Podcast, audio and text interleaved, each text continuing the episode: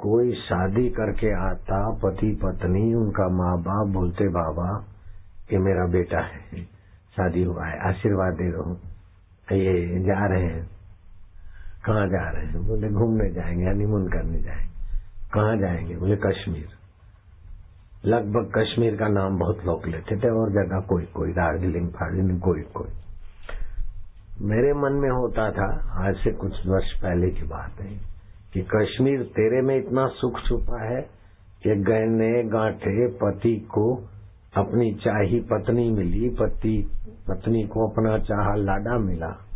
माँ बाप मिले सब छोड़कर फिर तेरे पास आते जख मारने को। कश्मीर तेरे में इतना क्या एंजॉय है? ये हांगकांग से यहाँ आ गई।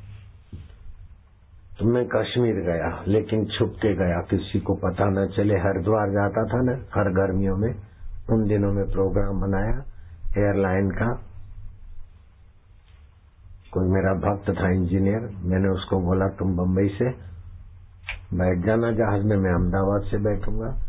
हरिद्वार बाद में जाएँगे, पहले अपन कश्मीर चेक करने जाएँगे घूमने। डेढ़ पौने दो दिन हम रहे। भोजन भोजन तो कहा बनाना बनाना नहीं।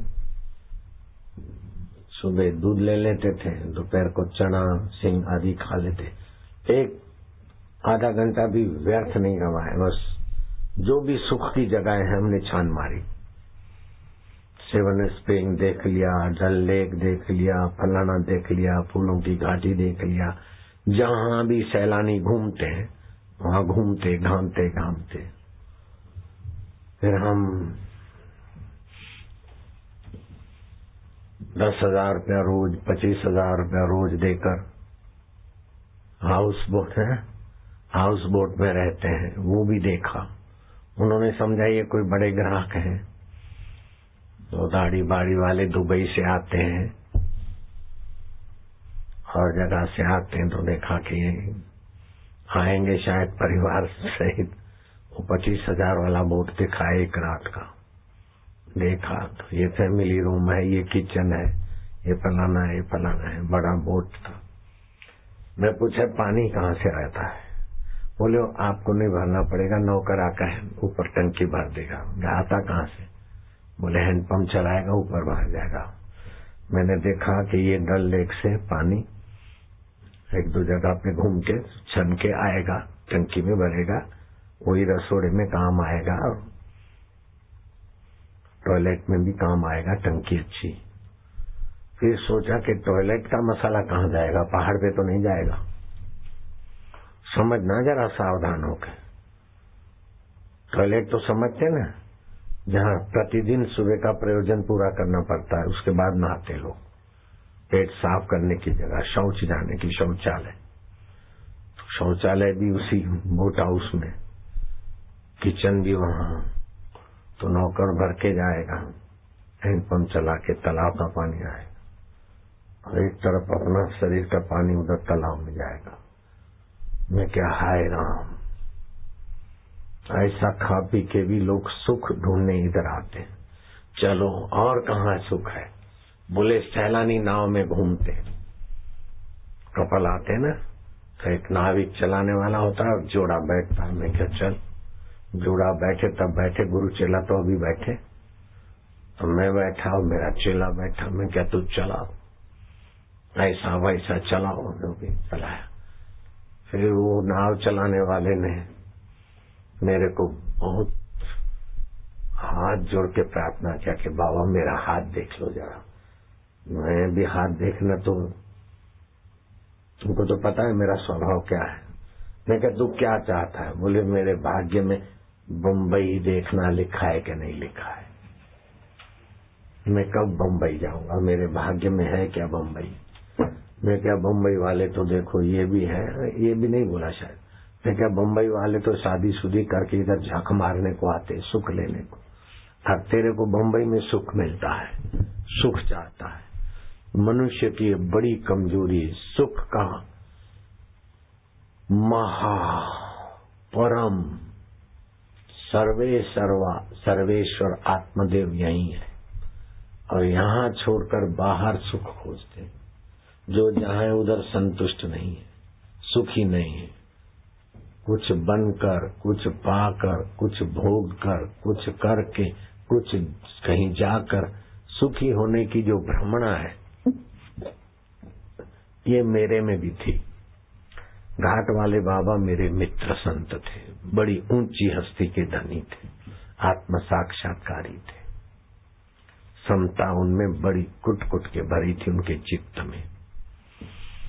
वो हरिद्वार माया पुल के पास में बिरला घाट की सीढ़ियों के नीचे बैठे रहते भीड़ भाड़ आते जाते लोग। कुछ भी नहीं, सुबह चार, साढ़े चार बजे जंगल में चले जाते, ग्यारह बजे आते। वहाँ कुछ भिक्षा भिक्षा आती थी, भोजन वो खा लिया, अपना बैठे रहे। फिर शाम को चार पाँच बजे जंगल में चले जाते। लेकिन जंगल में ऐसी जगह चले जाते हैं कि घना जंगल नहीं होता, क्योंकि वापस भी पैदल आना होता है। तो हरिद्वार से सटा हुआ जंगल का शुरुआत, बिल्केश्वर के पास। जहाँ हरिद्वार का सारा नगर पालिका का कचरे के ट्रकें खाली होती थी। आप समझ गए? मरा हुआ भैंस या घोड़ा, जानवर वहीं फेंक जाते एक तरफ़ भैंस को नोच रही है, गीदे। और दूसरी तरफ़ बाबा चबूतरे में बैठे। मैं क्या क्या है? देखो इसी गंदगी में। बोले सब ब्रह्म की लीला है। मैं कहा, आप चलो, अहमदाबाद में ओके सुंदर व्यवस्था हो जाएगी। मैंने कई बार उनको बोला, आखिर हाँ बोले, चलेंगे।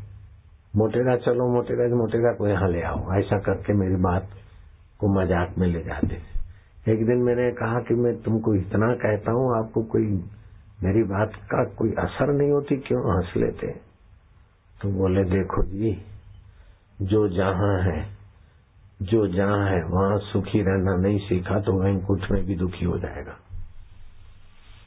बाप रे, क्या सार बात उस महापुरुष ने बता दी।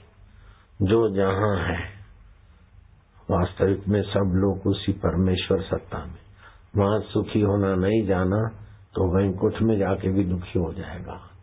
ये बात शास्त्र भी कहते हैं कि जय विजय भगवान विष्णु के पार्षद थे। लेकिन वहाँ भी राग द्वेष किए, सनकादि ऋषियों का अपमान हो गया। नीरसते तभी तो राग द्वेष हुआ। रसवान कहाँ करेगा राग द्वेष? सनकादि ऋषियों का अपमान हुआ, ऋषियों ने श्राप दिया कि तीन तीन बार संत का अपमान किया तो तुम तीन तीन बार जाकर दैत्य बनो।